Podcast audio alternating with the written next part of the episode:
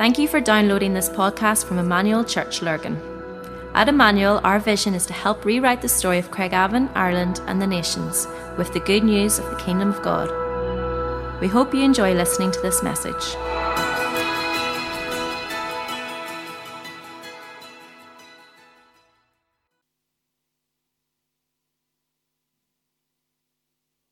The old saying, there's no show without punch, no show without William here. So, so he's our star. So, hmm. Good. It's so good to be together again. So good to get into the Word of God and to be um, in His presence. And I'm excited about what God's doing at the moment. Sent a little email out on Monday or Tuesday of this week just to highlight. Felt it was important that we said something. But last weekend, 20 people give their life to the Lord over the weekend. So, yeah, come on, let's give them a round of applause. Yeah. Um, sometimes we aren't just good at celebrating our successes. We it's all go, go, go, want to push forward and always the next thing. And so it's important to have a Gilgal. Um, whenever the children of Israel crossed the, the Jordan, finally to go into the promised land, they came in a little place called Gilgal. And you'll find if you study the story, it was a place that they always came back to. After every battle, they came back to sort of regroup and tell the stories and rededicate and re all those re things. So it was a, it's important to have Gilgals. And so we've been talking about the idea of truth and using our key verse in John 14, 6, looking at the words of Jesus, some of the, I suppose you could say, the red letter passages of the New Testament. And we decided to go into Matthew and go through some of the parables that Jesus um, were in where he was trying to explain what the kingdom of God or the kingdom of heaven, as um, Mark or Matthew calls it, what it's really like. And so this morning, we're going to turn to a small one. It's only two verses Matthew 13, 31, and 33. If you've got your Bible, you can turn to it. I'm going to put it on the screen as well because it is a, a short reading um, and talk a little bit about this very small thing. He told another parable, he being Jesus, of course. The kingdom of heaven is like a mustard seed, which a man took and planted in his field. Though it is the smallest of all seeds, yet when it grows, it is the largest of garden plants and becomes a tree, so the birds come and perch in its branches. Now, I want to talk to you a little bit this morning. Hope my drawing is okay.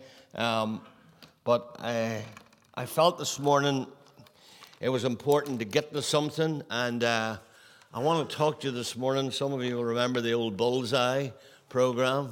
And uh, I want to talk to you about the bullseye of your faith this morning. I want to talk to you about the what is the bullseye, what is the mustard seed of your life, because Jesus seemed to lay a lot of emphasis on this little seed. Um, many, many years ago, probably about 30 years ago, I, uh, somebody gave me this little book. Uh, it's called Acres of Diamond. It's by a guy called Russell Conwell. The pages have now well turned yellow. Um, and uh, it's one of the most incredible little classics. Um, and it tells the story of a guy called Ali Hafid. And Ali Hafid had an absolute obsession with diamonds. And um, he felt that this was his quest in life that he would discover diamonds. And so, what happened with Ali, he um, sold his little farm and he put his wife and his kids into care of other family and he went in search of his fortune um, of diamonds. And the story tells that he crossed the world basically looking for the diamonds and eventually died by suicide in a strange land. Here's what it says The old Arab guide took off his cap, swung it in the air to get my attention to the moral of the story.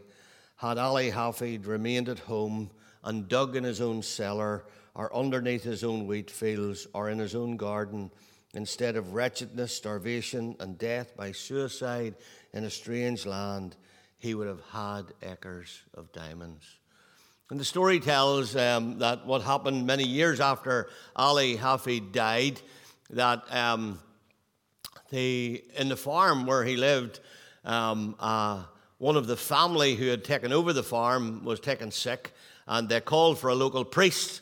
And the local priest came to visit, and when the local priest was visiting, he noticed this piece of like black coal sitting on the mantelpiece with little glimmers through it. And um, having an eye for what was going on, he remarked about this and he said, That's, That looks like a very special piece of rock. Where did you get it? And the guy who owned the house said, It's we have a little river runs at the bottom, just right at the bottom of our garden, little stream, and it runs through white sand. And he says every now and again these black lumps of coal um, appear in the white sand. And um, the priest said, Well, you, you, should take that and get it valued. I think that's, and the, the story goes that um, they discovered probably one of the wealthiest diamond mines in the world was in Ali Hafid's own garden. And so sometimes the acres of diamonds that we go and search for, if we could just find the bullseye of what's going on in our lives, sometimes we're that busy looking for the big things, we miss the wee things. Sometimes we're that busy looking for the big things, we miss the seeds of little things that grow into greatness. And that's what this story's about. It's an interesting story. Two or three things jump out when you read it. The first thing is its briefness. It's just two verses, although it does appear in all the synoptic gospels, so it appears in both Matthew and Matthew, Mark, and Luke. John doesn't talk about it. So that's the first thing. It appears in those three gospels. The second thing is that Jesus once again uses a seed as an object, um, as he did in the two previous uh, parables, one that Dave talked about last week, and the other one that I talked about the week before, the sower and the wheat and the tares. And so, the, and the third thing we notice is that unlike the two previous parables, he gives no explanation to this parable at all. It's funny, isn't it? In the, in, the, story of the sower, he tells the story of the sower sowing the seed, and then he gives a big explanation to it, um, leaves us in no doubt to what it means. Then he tells the story of the wheat and the tares, gives an explanation to it that actually comes after these couple of verses. Um, but this here, he, he simply tells the parable and leaves it there. He doesn't explain it at all. And the mustard seed, or uh, probably the bush, um, is is very powerful because it grows from a really small, uh, it's not the smallest in the world, but it is small. And so when Jesus called it the smallest, it was the same rendering to the verse when he called um, the nation of Israel um, not, the, not one of the greatest or largest, but one of the smallest. He wasn't saying it was the smallest in the world, so many people have argued that fact. Jesus wasn't saying that. If you go into Greek and all, you'll find that, but um, we haven't time to do that this morning. But this, this tree grows to 15 or 20 foot, this bush, and. Um, uh, and, and in the fall of the year, apparently, as branches become very rigid and the plant often provides shelter for many, many birds of many kinds. And it's obvious when you read the Gospels that Jesus is pretty fond of this little plant. Um, whenever we were in Israel last year, um, walking along the Valley of the Doves, um, the guide was able to pick these little seeds or these little plants and show us them.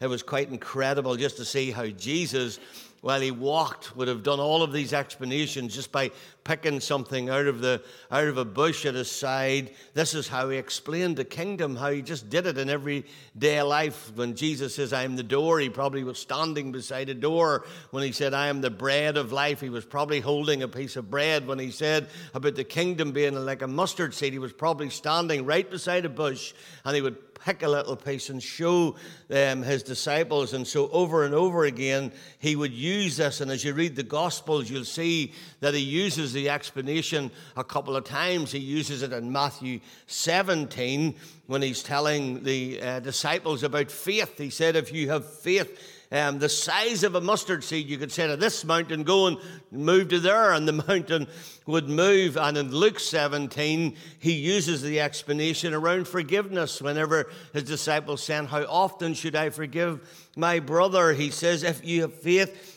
as small as a mustard seed, you could say to this mulberry tree, be uprooted and planted in the sea, and it will obey you. So he's talking, he uses this quite a lot. And so Jesus is fond of this little seed. Like if you put this beside a, a bean seed or a, a corn seed or a watermelon seed, it would be minute. The mustard seed would look like nothing, only a speck of dust. That's what it's like. And perhaps what attracted Jesus to this tiny little seed was, was it's just its incredible potential. I imagine that's what it was. Um, this mustard seed was evidence that God could bring something great out of something very, very insignificantly small. And so, to understand the meaning of the parable in Jesus' day, it helps to look at the context of the two previous parables that Jesus told. In both the parables, um, the sower and the parable of the wheat and the weeds, Jesus had revealed, I think, some pretty discouraging truths. He had. Um, I find them pretty discouraging. In the parable of the sower, Jesus had revealed that while much seed, much gospel seed would be sown, he says that not very much would, like, like there's only a quarter of what went out would actually bear fruit. And even that would just bring forth 30, 60, and only some of it would be 100. So he's, it's, it's, it's kind of discouraging. He's saying only a minority of people, only a minority of people would ever take this to heart and bear much fruit. It's important we understand that. It's important we understand the cost of salvation. It's not cheap, all right? It's not cheap grace, it's deep grace. It's not cheap reconciliation, it's deep reconciliation.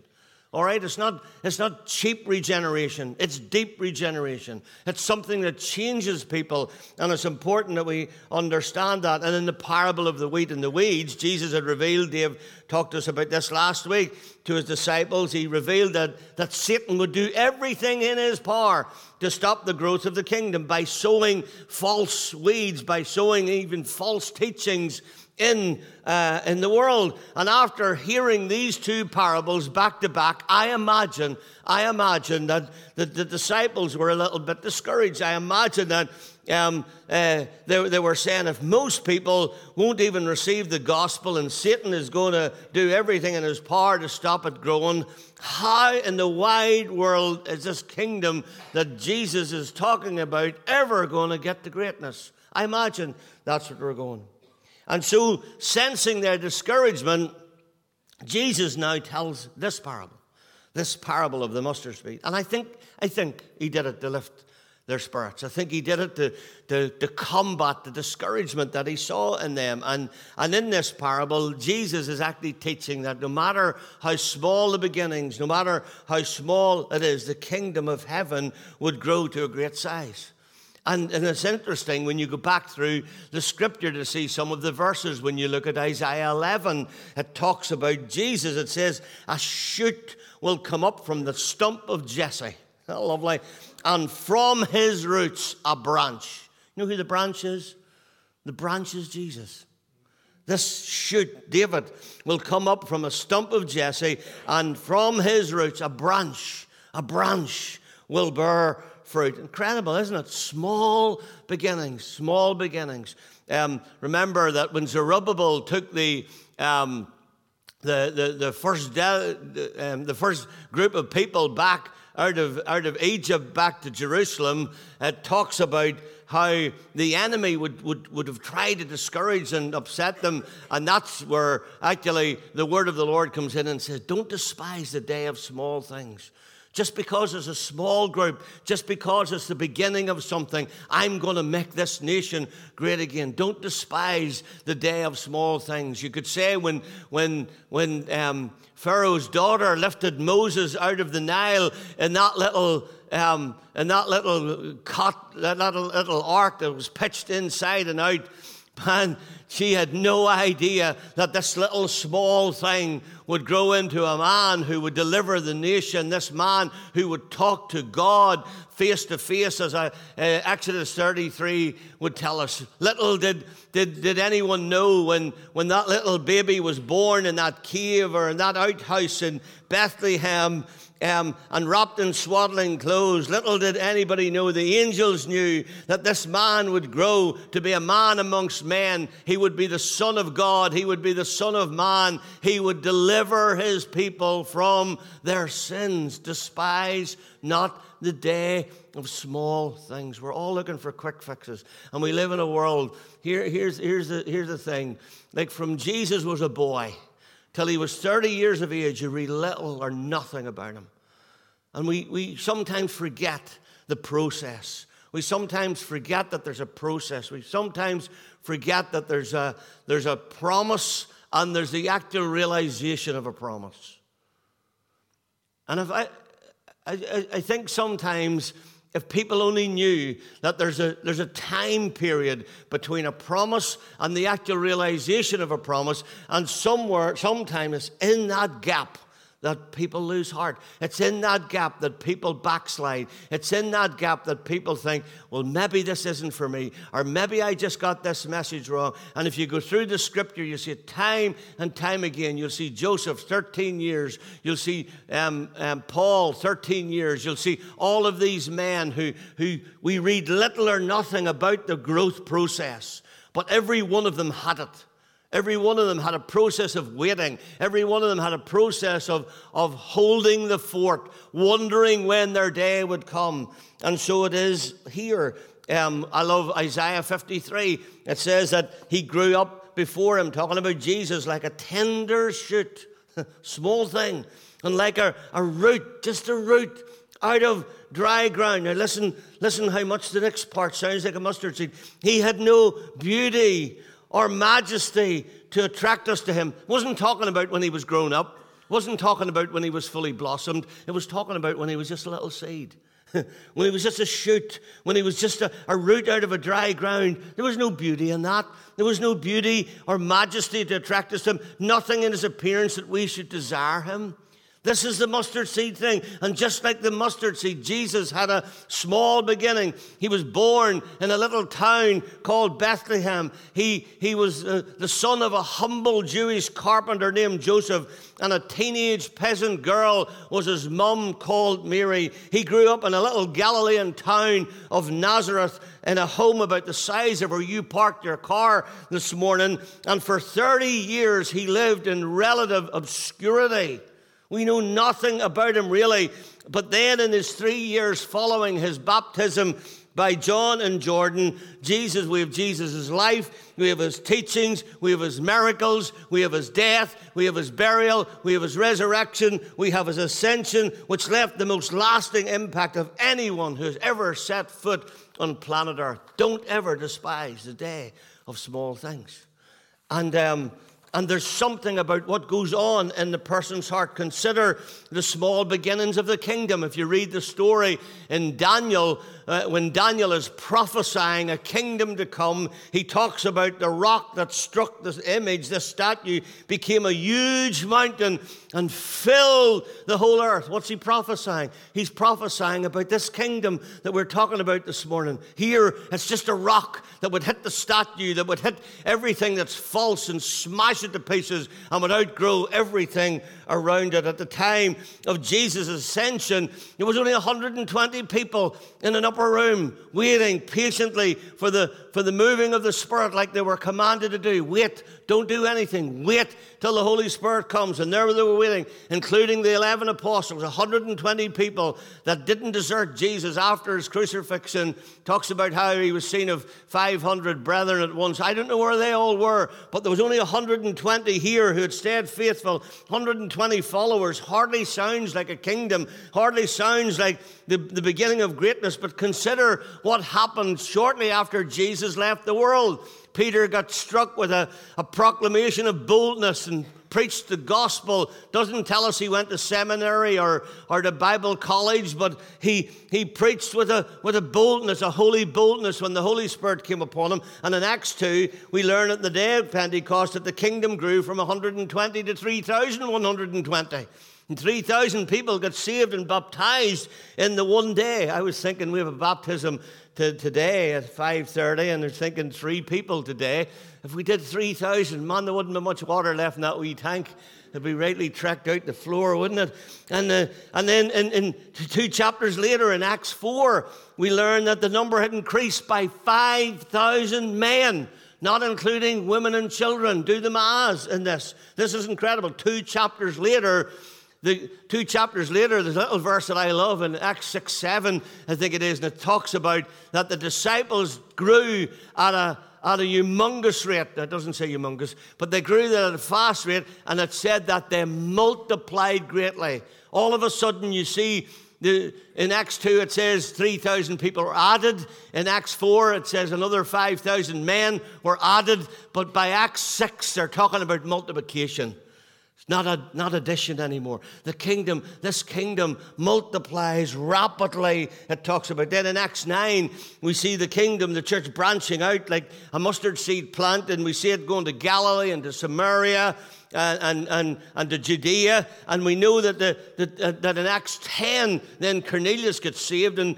the gospel is exposed to the Gentile world, and boom, the world's your oyster. This thing is incredible. It's now, it's now not just Jerusalem and Judea and Samaria, it's to the uttermost parts of the world. This is the most incredible thing. And I love some of the stories in the Acts of the Apostles. I love when, when, when Paul um, was, was, was prevented by the Holy Spirit from going to Asia. And he, he saw in a vision a Macedonian man waving his hand and saying, Come on over here and help us. And so he decided to go to Macedonia, and Macedonia, southeast corner of Europe. The gospel comes to Europe. The reason we're here today, the reason we know Jesus, the reason that we are part of this kingdom is because the Apostle Paul saw a vision of a Macedonian man saying, Come on over here. Come on over here. Let's bring it to the Gentile nations as well. And it's incredible when we see what can start if we can understand the seed of greatness and we can understand the bullseye of our faith and understand what it is we really believe in and what we actually have faith for. And, and faith isn't just for the good times, but it's for when the bad times come. One other wee thing that I wanted to say to you was that um, I, I've always wondered about the birds of the air thing. And not many, not many commentaries talk about this. I studied a little bit on this this week. But I think, I think I had a little bit of revelation about it. And um, one of the key points in this short parable that I think can't be overlooked is that the birds of the air come to perch in the branches of the tree. Now I started to wonder about that. I started to wonder, it sounds like a lovely thing that this little seed would grow from this minuteness to a bush that would give home um, to all the birds of the air. But then when I went back a few verses, I realized that actually when the seed fell amongst the path, it says that the birds of the air came and stole the good seed. So in the parable of the sower, the birds of the air actually represented demonic influence. And I began to wonder was the idea that the birds of the air were perching in the branches, I think, represents that Jesus was warning his disciples that as this kingdom grew larger, that it would be a nesting place for counterfeit versions of Christianity. I actually believe that. And so, and today there are many religious groups that park under Christianity.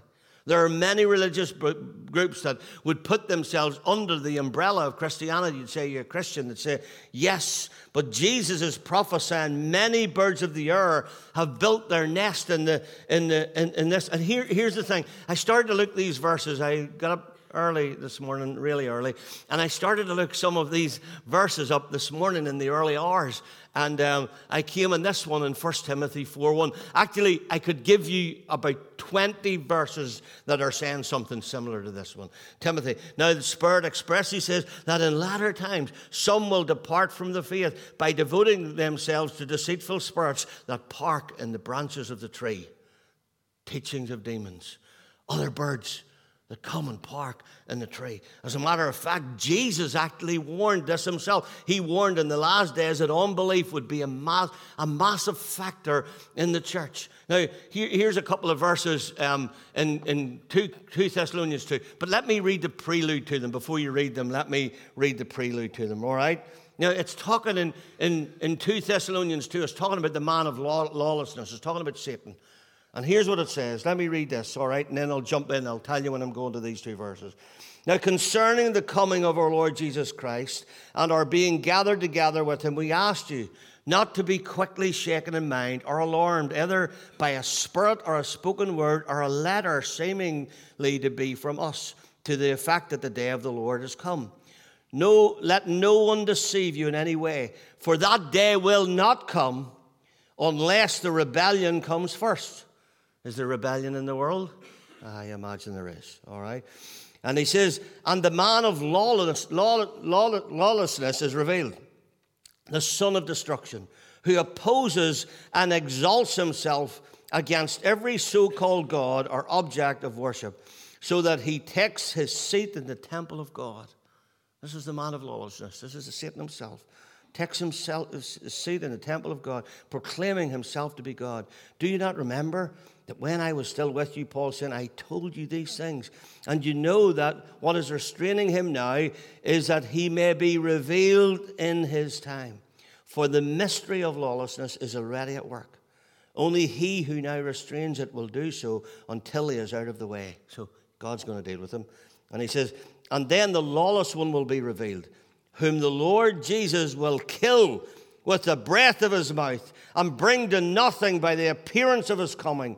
The coming of the lawless one is by the activity of Satan with all power and false signs and wonders and with all wicked deception for those who are perishing because they refuse to love the truth and to be saved.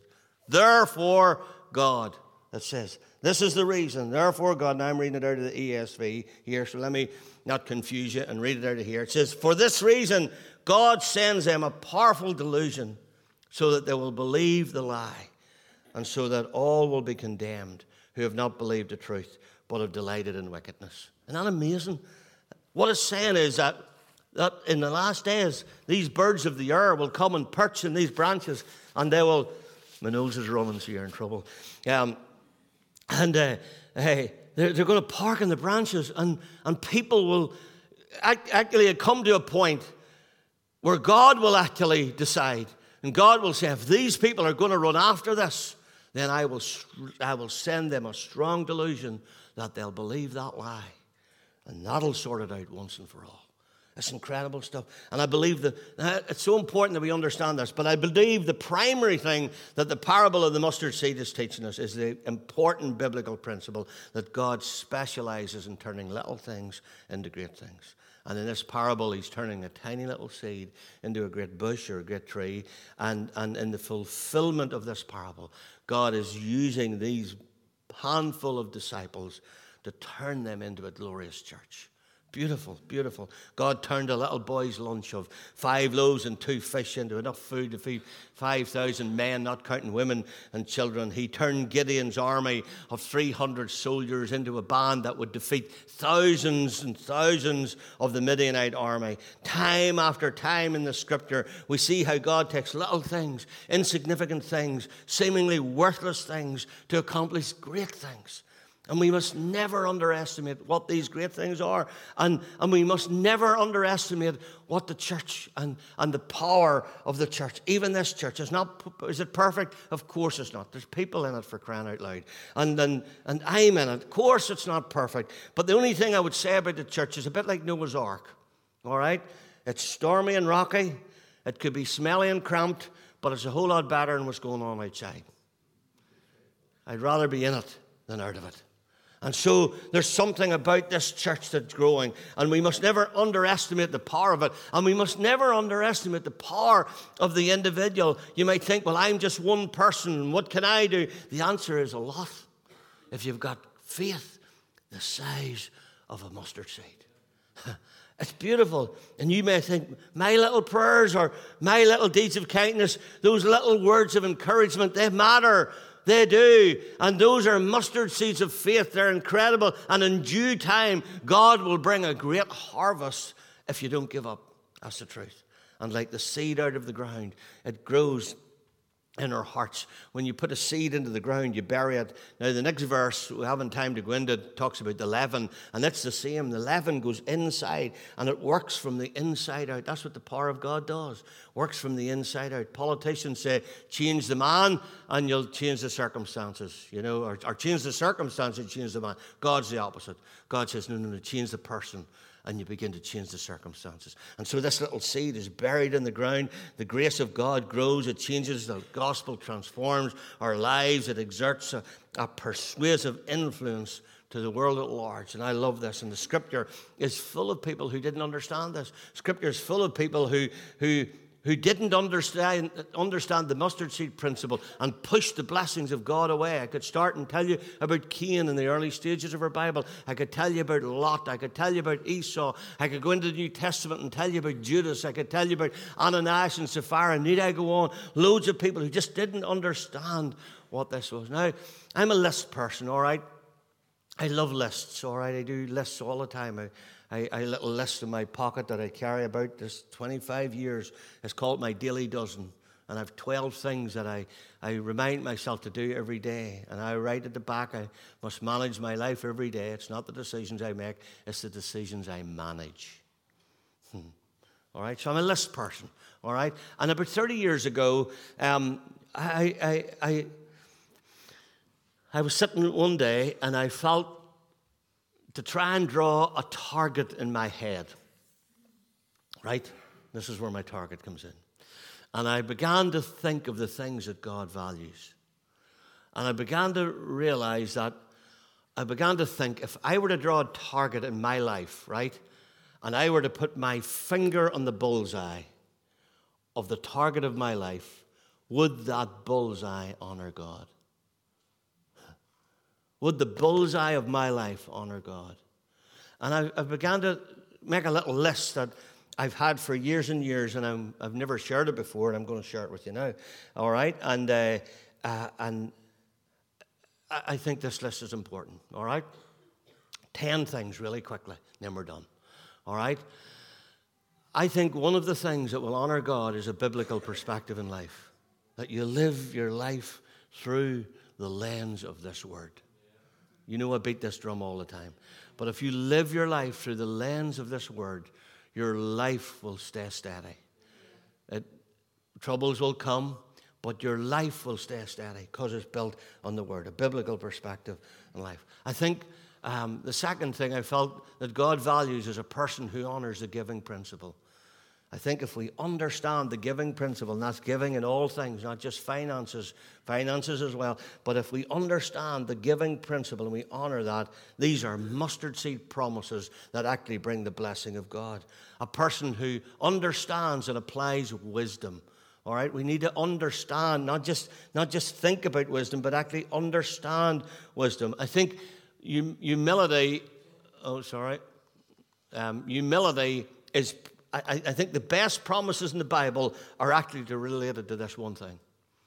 I think out of everything else, a, a, a humble spirit, being a, humble in heart, is one of the key things that brings the blessings of God. I think pursuing integrity with all you've got living a life of integrity, being who you are. That means if you, you are who you are behind closed doors, that you're not one person there and another person there. You're not a saint here and a devil at home.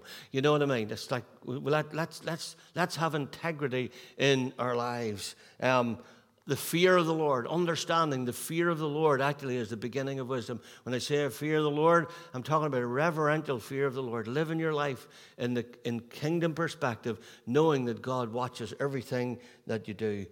Um, I think honoring your father and mother. I find that people who honor their parents, treat their parents right, is pretty good test of character. And I found that right through my life. Doesn't mean you have to get on with them. Mightn't even mean you have to obey them. It's the reason why in Ephesians 6 he said, Children, obey your parents. And then in the next line he says, Honor your father and mother. Because children have to obey their parents, adults don't. All right, but you need to honor them. You need to honor them, all right? Um, okay? Um, and then the, uh, where am I? Look after the elderly, widows and orphans. See, sometimes we're, we're so busy talking about the big things, we miss the mustard seed promises. We miss the key things that God values and honors in a principle of life. And honor spiritual leaders, understanding that God has placed them in a place and He will judge them accordingly. He will judge them greater than you'll get judged. So honor them and then honor the house of the Lord. There's something about bringing honor to the house of the Lord. And it's remembering that this life of faith is a life of direction, it's not a life of rules. It's not about whether you keep all the rules or not. It's actually about the direction you're going. And my question to you as we close this so Marty's going to come, we're going to finish with a song, and then we're going to pray. Um, but my question to you is do you honor the house of the Lord? What direction is it you're going? Because if all of these things are active in your life, if all of these things actually take place in your life, then what happens is 2 Corinthians 3, we begin to reflect God's glory. We begin to become mirror images. We become to be transformed into his likeness with ever increasing glory.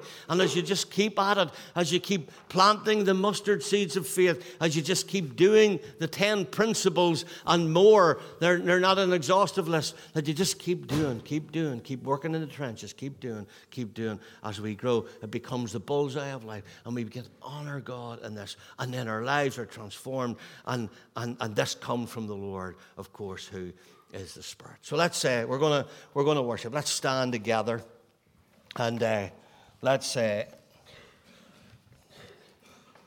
let me just pray a little tick, and then we worship, and then we'll grab our kids. God, you're so good. Sometimes we just complicate the Christian life, don't we? Sometimes we just complicate it. It's simple. It's simple. It's just a simple book for simple people. And sometimes by our theological arguments, we just get it all into a muddle. And the word of the Lord to you today is just keep at it. Don't give up. Don't give up. Don't give up. Yeah, keep going, Jacqueline. Keep going. Keep going. Keep going. Keep going.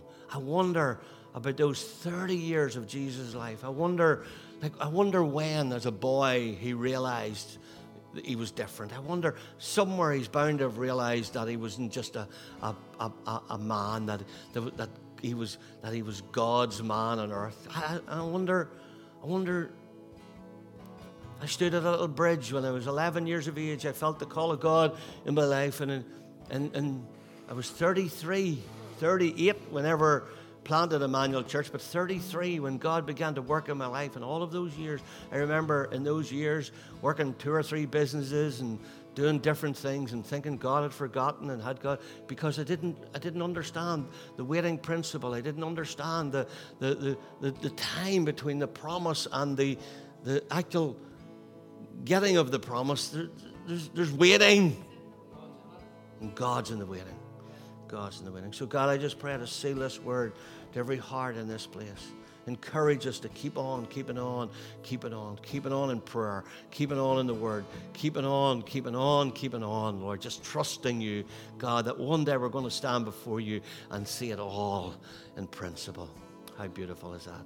In Jesus' name. Let's worship, and then uh, we'll pray, and that'll be us done. We hope you enjoyed listening to this podcast. For more information about our church and all that we do, please visit our website at emmanuel-church.co.uk